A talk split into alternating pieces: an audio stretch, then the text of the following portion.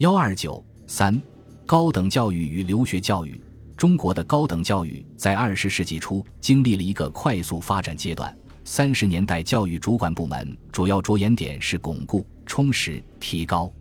国民政府建立后，相继发布《大学组织法》《大学规程》《专门学校组织法》《大学研究院暂行组织规程》等，对大学、独立学院及专科学校、大学研究机关的设立、组织、性质、培养方向等做了详尽的规定。使大学教育有章可循，向制度化、正规化方向发展。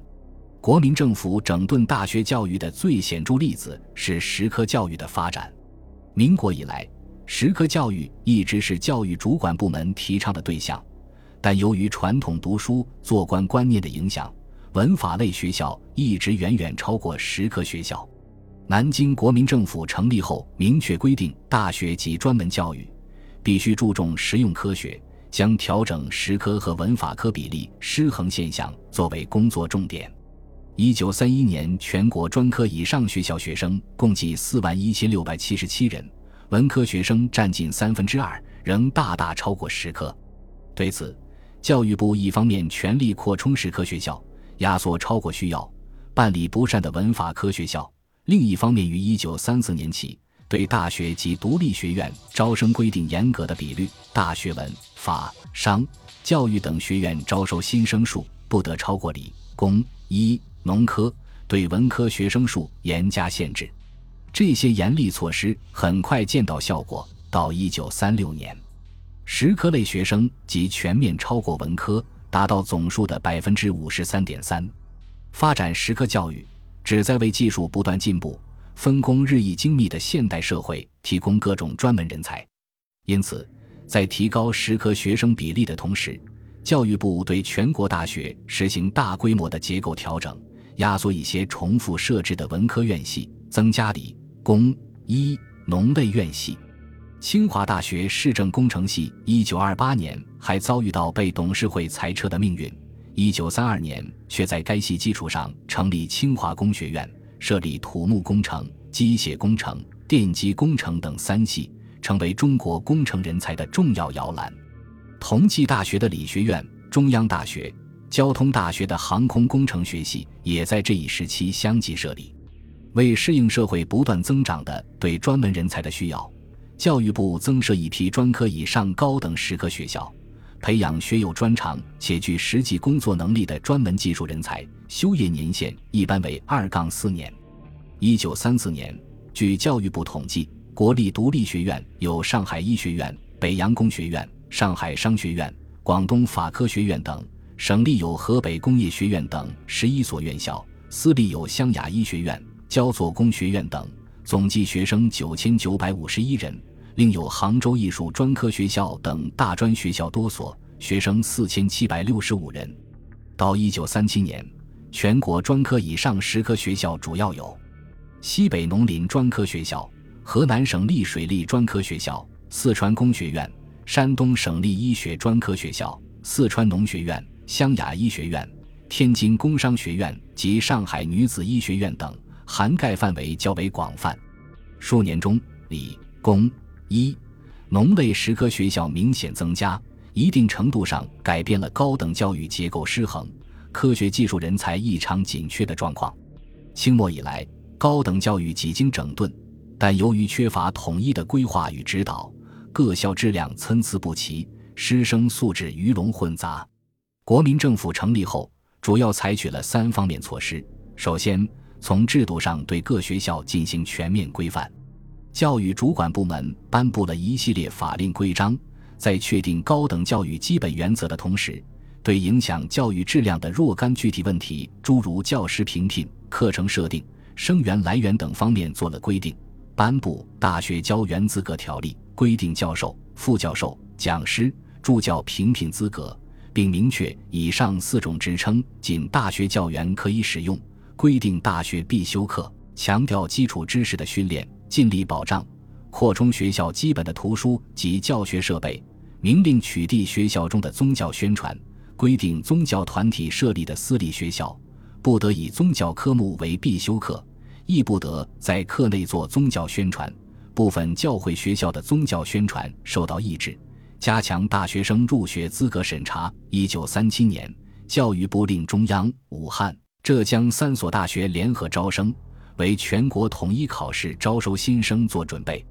以根绝各校自行招生营私舞弊的不良现象，限制滥设大学，规定大学分国立、省立、市立、私立四种，必须具备三个以上学院者，使得称为大学；不符合上述条件者，为独立学院。开办大学学院需经教育部核准，并须达到规定的经费限额。大学凡有三个研究所以上者，可设研究院，招收研究生。研究生在校期限原则上初为三年，后改定为两年。一九三五年公布学位授予标准，分学士、硕士、博士三级，或有硕士学位并在研究院继续研究两年以上，或在高校任教三年者，经审查合格，均可申请授予博士学位。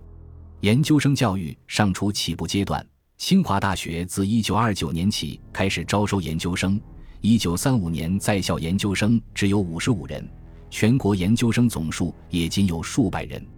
其次，严格对私立学校的管理，提高私立专科以上学校教育水准。国民政府教育部对私立学校实行分别对待的奖惩制度，对办理不善者实行惩处以至取缔，而办理优良者则予以奖励。一九三四年。教育部设置专科以上私立学校专门补助费项目，用于补助办学水平较高而经费困难的私立学校，同时对成绩优良而生活困难的私立学校学生实行救助。经费最初为七十二万元，一九三七年度增至一百二十二万元，资助面扩大到省立学校，并为理、工、医、农类学校的设备补充、改造提供部分资金。这些措施对刺激私立学校教学质量的提高有一定作用。第三，增长高等教育经费。高等教育经费，一九二八年仅有一千零二十四万余元，一九三四年增至一八百一十二万余元，到一九三六年底增为两千二百九十五万余元，八年间增加一千二百七十余万元，增长一倍以上，增速超过同期学生增长速度。其中，武汉。